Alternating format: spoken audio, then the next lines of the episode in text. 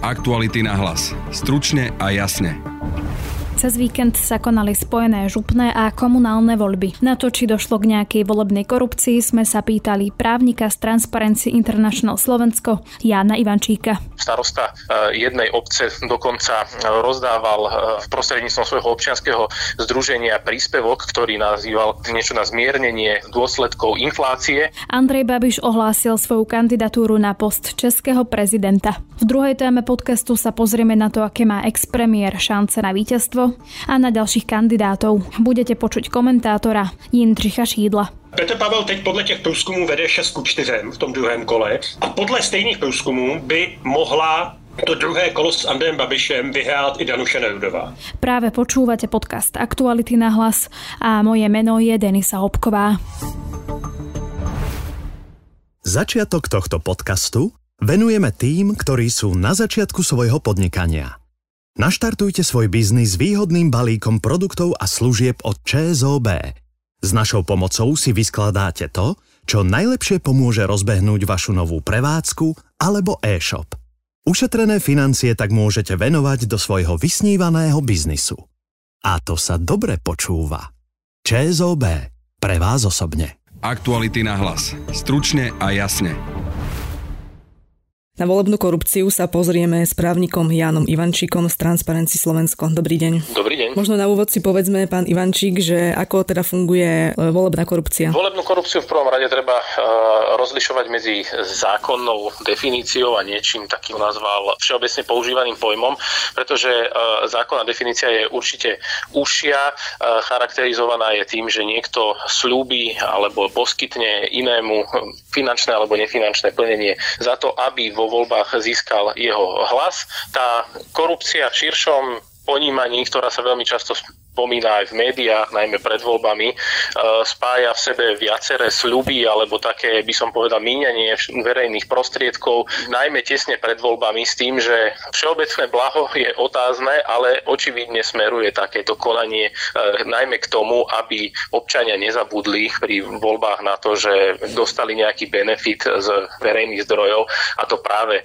pri tom, keď budú kružkovať e, svojho kandidáta. Ale možno ako by ste to povedali bežnému človeku, ktorý by sa vás vás pýtal, že teda čo si pod tým predstaviť? No už keby sme sa pýtali na tú, na tú zákonnú korupciu, tak žiaľ v zákonnú definíciu volebnej korupcie, tak žiaľ v súčasnosti najmä ide o prípady, kedy niekto e, príde do povedzme osady, kde sa najčastejšie vyskytujú takéto prípady, rozdá 10-20 eur a s tým, že potom následne si pred volebnou komisiou počká, zozbiera si e, potvrdenia o tom, že teda dané, dané osoby napríklad odfotené že dané osoby krúžkovali kandidáta, za ktoré dostali peniaze.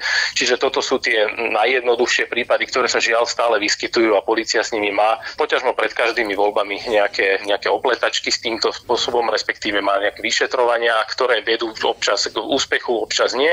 Pokiaľ sa ale teda bavíme o tej korupcii volebnej v širšom e, slova zmysle, tak v najrôznejšej forme sa vyskytuje na e, národnej úrovni, či už ide o to alebo ono zadarmo, ktoré zrazu sa začne vyskytovať vyskytovať e, pred voľbami sociálne balíčky sú tým najčastejším spôsobom, ale na regionálnej úrovni je to tiež veľmi bežné. Či už e, sa budeme baviť o tom, že zrazu pribudnú nové ihriska v okolí, ktoré sa mohli stavať 4 roky, ale zase budú otvorené a prestrihávané pásky. E, deň pred voľbami rôzne tiež sociálne balíčky majú k dispozícii aj obce alebo župy a tak ďalej. Prečo napríklad takéto prípady, o ktorých teraz hovoríte, nie sú nejakým spôsobom definované v tom zákone? Trestný zákon určite má riešiť iba tie najzávažnejšie formy, ktoré sa iným spôsobom, teda porušovania práva, ktoré sa iným spôsobom trestať nedajú. Čiže v prvom rade treba povedať, že na takéto konanie je potrebné preukázať úmysel, pokiaľ sa bavíme o volebnej korupcii, ehm, čo by bolo v prípade týchto všelijakých ehm,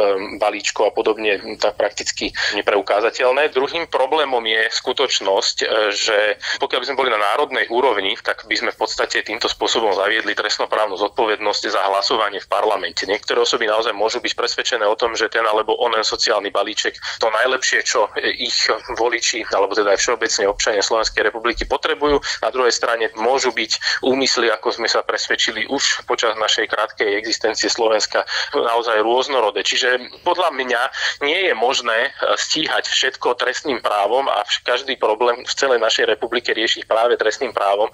Problémom veľmi často je nízka miera, by som povedal, politickej kultúry, ktorá sa odvíja aj od toho, ako volia e, jednotliví občania. Teda pokiaľ naozaj vidíme takéto formy e, kúpčenia s hlasmi a narábania s verejnými prostriedkami, ktoré nie sú efektívne, neprinášajú ani očakávané verejné blaho, ale na, prinášajú nejaký krátkodobý benefit, povedzme istým skupinám obyvateľov, na ktoré sa zameriava e, daný politik, tak by bolo na mieste, aby občania z toho potom vyvodili zodpovednosť najmä pri voľbách a pri svojich hlasovaniach. Iba, že veľmi často mám pocit, že takáto miera politickej kultúry u nás ešte stále absentuje. Aj na základe toho, čo ste teraz povedali, tak mi z toho vyplýva, opravte ma, ak sa milím, že teda je nejaký rozdiel medzi korupciou na regionálnej úrovni a potom na tej e, celonárodnej. Určite kompetencie sú odlišné, takže odlišná bude aj e, miera e, aplikácie. Ja ešte raz by som ale chcel zdôrazniť, že pokiaľ sa bavíme o korupcii v tom, tom zákonnom charakterizovaní, ako je to v trestnom zákone, tak tam ide o mnoho užší pojem. Ano? Čiže my sa tu bavíme o niečom, o pojme, ktorý je širší a tak by som ho nazval mediálne známy. Čiže nemožno ich, nemožno ich synonymizovať. Aj pred týmito komunálnymi a krajskými voľbami, ale aj v ten deň, keď sa konali, teda v sobotu, boli medializované informácie, že v niektorých obciach napríklad boli podozrenia, že ide o korupciu. Vieme niečo povedať viac o týchto prípadoch? Bude závisieť konkrétneho prípadu. To, čo sme opäť čítali v médiách, sú prípady, ktoré zväčša išlo o nejaké peniaze alebo darčeky za kružkovanie konkrétneho kandidáta, čiže také tie jednoduchšie formy vyslovene porušovania zákona trestného, ktoré sú vo svojej podstate aj ľahšie preukázateľné. Slovensko s týmto trpí naozaj dlhodobo, pretože naozaj pri marginalizovaných komunitách je podobným spôsob kupovania hlasov relatívne bežný a relatívne jednoduchý. Vyskytovalo sa to opäť aj pri týchto komunálnych voľbách. Tam v podstate navyše je, by som povedal, výhodou jednotlivých kandidátov, že poznajú terén, vedia e, de facto, na ktoré skupiny sa takýmto spôsobom môžu zamerať a priniesie im to najlepší benefit. E, ešte pred voľbami sme dokonca mali niekoľko e, prípadov, na ktoré nás občania upozorňovali, kedy bolo konanie naozaj na hrane, pretože starosta jednej obce dokonca rozdával v prostredníctvom svojho občianského združenia príspevok, ktorý nazýval nejaké, niečo na zmiernenie dôsledkov inflácie. A teraz e, všetci dôchodcovia, ktorí prišli na stretnutie so starostom, e, tak v podstate dostali povedzme 40 eur. Takže toto je mimoriadne na hrane, pretože preukázať, že ide o korupciu v tom zákonom vyžadovanom zmysle, by jednoznačne vedlo k tomu, že musíme preukázať úmysel, že tie peniaze sú poskytnuté za účelom toho, aby daná osoba niekoho krúžkovala. Implicitne to tam očividne je, ale z toho trestnoprávneho hľadiska je to dokázať už o mnoho ťažšie.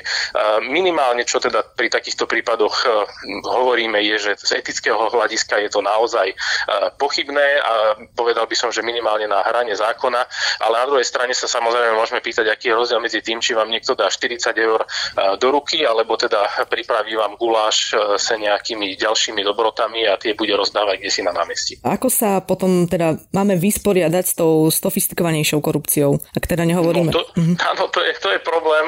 Pokiaľ teda budeme sa baviť o sofistikovanej korupcii na úrovni toho, čo je nad rámec zákona, tak už som navrhoval teda, že, že závisí od každého občana, akým spôsobom bude on vyhodnocovať hm, narábanie s jeho hlasom zo strany politikov, či naozaj nám ako spoločnosti bude stačiť to, že regionálny, ale aj národný politik teda 4 roky alebo 5 podľa toho, ako je dlhý bude mať mandát, tak v podstate bude vykonávať ho kde si v zátiši alebo uprednostňovať svoje záujmy a potom na konci volebného obdobia zrazu prídu všelijaké možné benefity zadarmo, ktoré samozrejme zadarmo nikdy nie sú, pretože ich musí platiť celá spoločnosť. Alebo teda budeme takéto konanie vyhodnocovať pri voľbách a budeme kružkovať ľudí, respektíve voliť e, strany kandidátov na základe ich volebných programov a reálnych výsledkov. Čiže toto je asi ten naj, najkruciálnejší bod, by som povedal aj do budúcnosti, pretože to je beh na dlhé trate. Pokiaľ sa teda bavíme o korupcii v tom naozaj zákonnom e, zmysle slova, jej odhalovanie či už volebnej alebo aj inej sofistikovanej kvalifikovanej trestnej činnosti je veľmi náročné, pretože v podstate tam môže ísť o reťaz ľudí, ktorých jeden je objednávateľ a teraz, kým sa dostaneme až k tomu konkrétnemu jednotlivcovi, tak tam, tam je celý, celá sieť dôkazov, ktoré nám môžu chýbať, aby sme ich dokázali prepojiť. Pred parlamentnými voľbami bolo viacero takýchto prípadov, kedy dochádzalo očividne k voľbe na objednávku, avšak zväčša sa tie prípady končili práve pri osobách, ktoré prišli s obálkou do e, danej marginalizovanej komunity a tam rozdávali peniaze, aby bol volený konkrétny nejaký kandidát. Ale ten celý rámec toho obchodu korupčného za tým sa už preukázať nedokáže. A čo by teda podľa vás malo byť e, v tom trestnom zákone? Aby, ja sme, sa myslím, aspoň, že... aby sme sa aspoň niekam posunuli. No, otázka znie, že či je zlý zákon. Podľa mňa zákon nemusí byť za každých okolností problémom. Teraz máme samozrejme pred sebou snahu a diskusiu o tom, že či treba e, volebnú korupciu upraviť, či sú tresty za korupciu u nás primerané alebo nie sú. Samozrejme v tomto smere ja súhlasím s tým, slovenský trestný zákon narába s trestami, ktoré sú pomerne vysoké na okolité štáty. Čiže ten um, efekt odstrašujúci by tam mal byť. Uh, druhá strana je zase tá aplikačná prax. Na jednej strane teda vidíme, že za volebnú korupciu napríklad v vládi nebol odsudený nikto, predtým to sú jednotky uh, osôb ročne.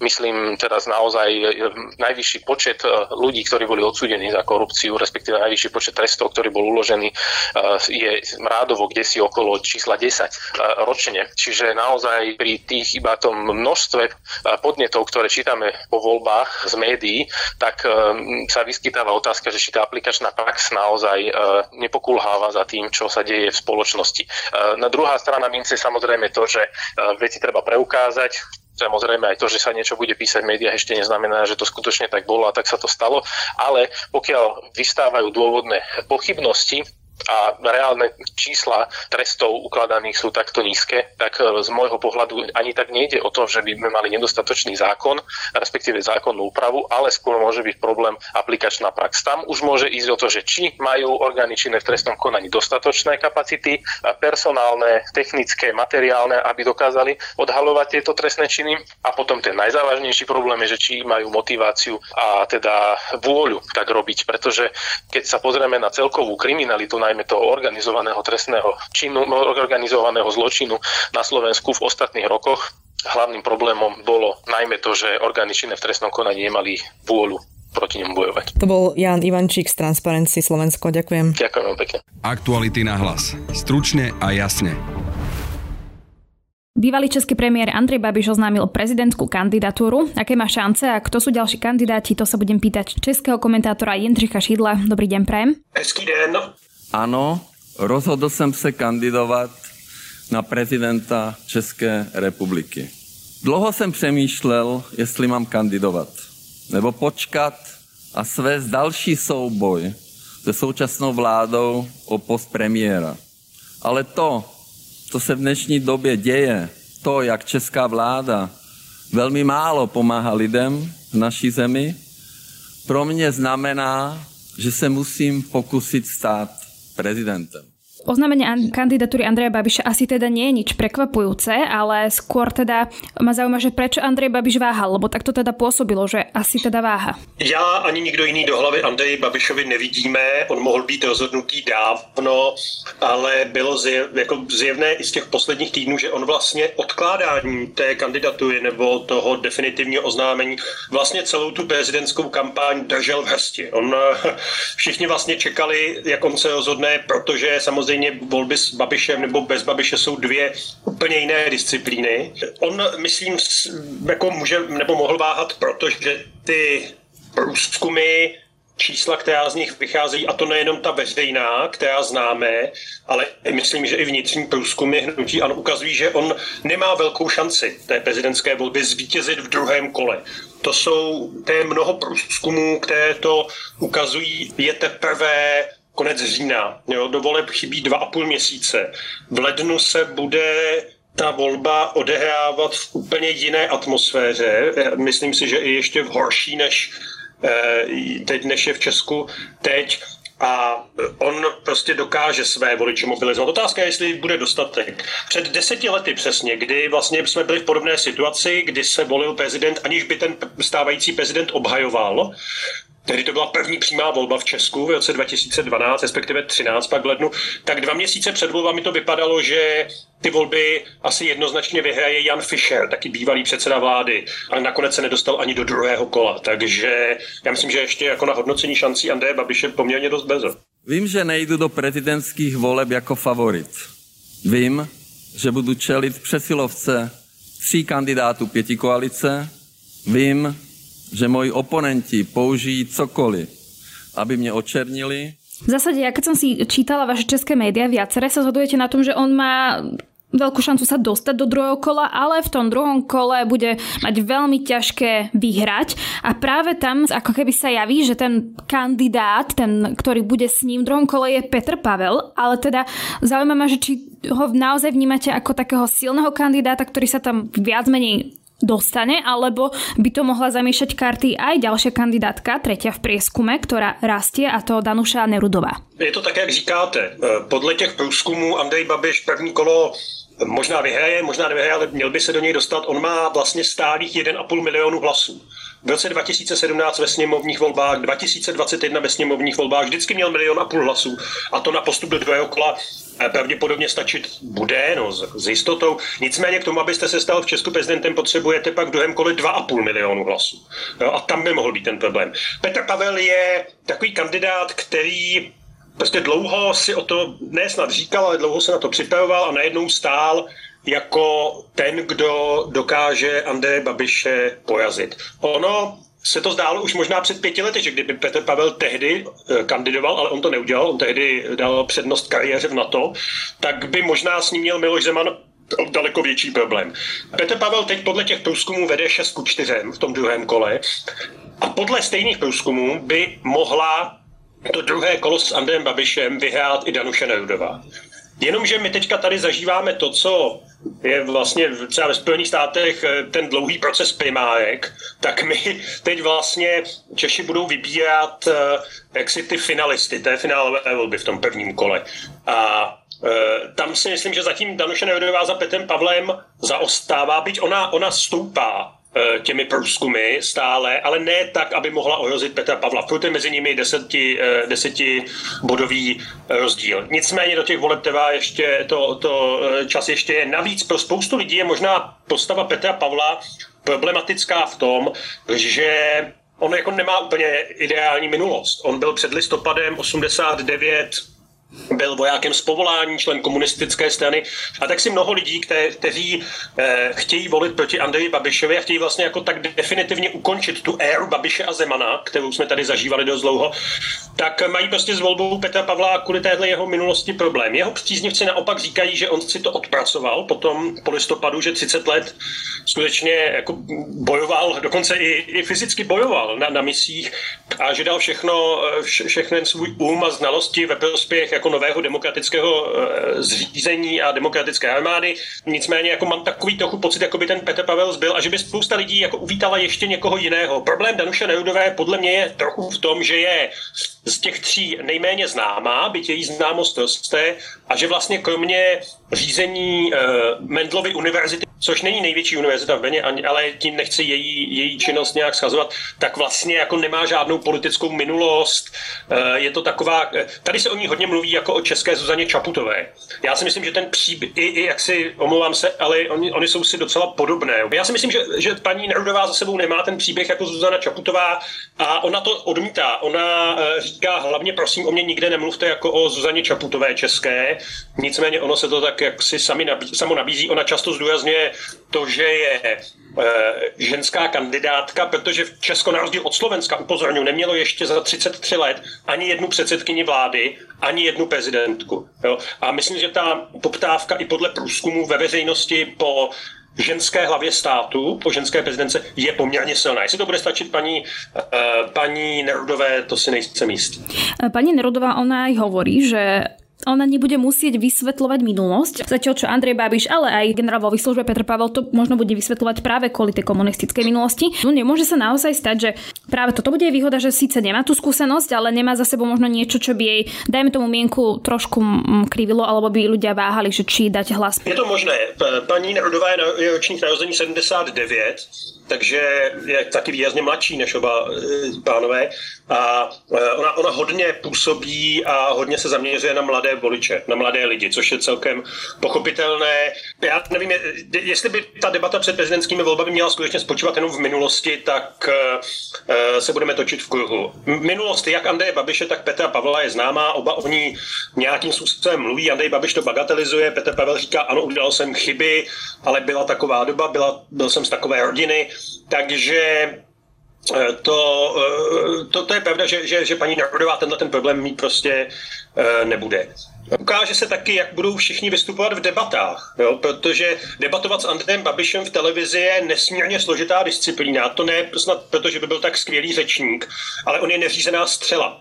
On je naprosto neřízená střela v těch debatách, takže to budou mít s ním oba těžké zvlášť když tam těch kandidátů třeba bude víc, protože těch kandidátů bude víc. Eh, ještě, ještě jako relevantním kandidátem, kterého vlastně doporučovali vládní strany, je senátor Pavel Fischer.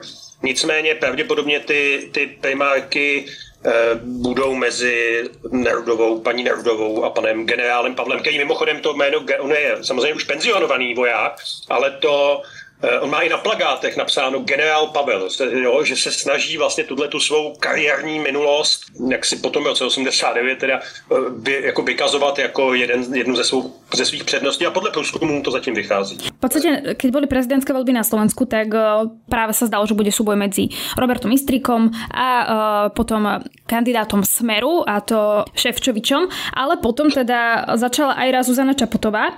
Zhodli sa teda Zuzana Čaputová a Robert Mistrik na tom, že by sa mal mal jeden vzdať v prospech druhého, aby samozrejme bol ako keby relevantným protikandidátom práve Marošovi Ševčovičovi. Čiže očakávate, že aj toto sa stane v Česku, aby mali väčšiu šancu proti Andrejovi Babišovi, alebo si myslíte, že toto u vás skôr asi teda sa nestane? My ten slovenský příběh známe, mluví se tady o něm, je inspirativní velmi. Já si nemyslím, že se to stane. Myslím, že to rozhodně neudělá Petr Pavel.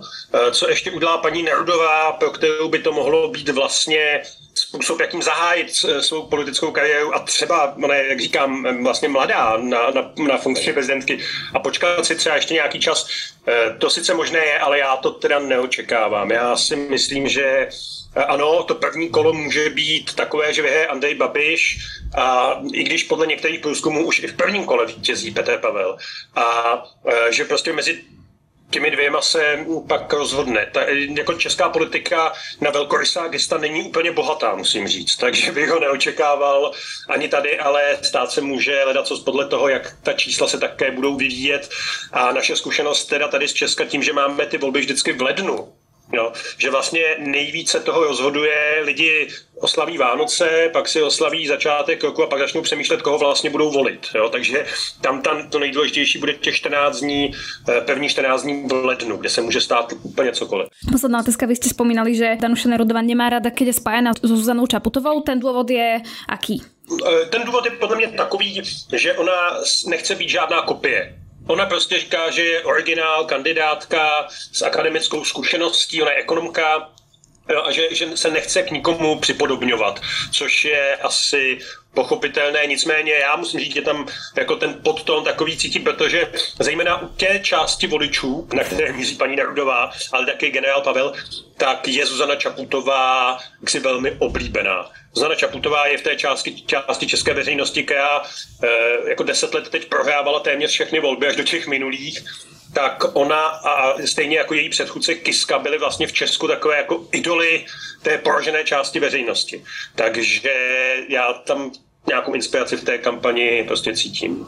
Ďakujem pekne, toľko teda k dianiu v Českej republike. Český komentátor Jindřich Šídl. Ďakujem, mějte sa moc hezky, nashledanou. Na dnešnom podcaste spolupracovali Matej Ohrablo a Denisa Žilová. Od mikrofónu sa lúči a pekný zvyšok dňa želá Denisa Hopková. Aktuality na hlas. Stručne a jasne.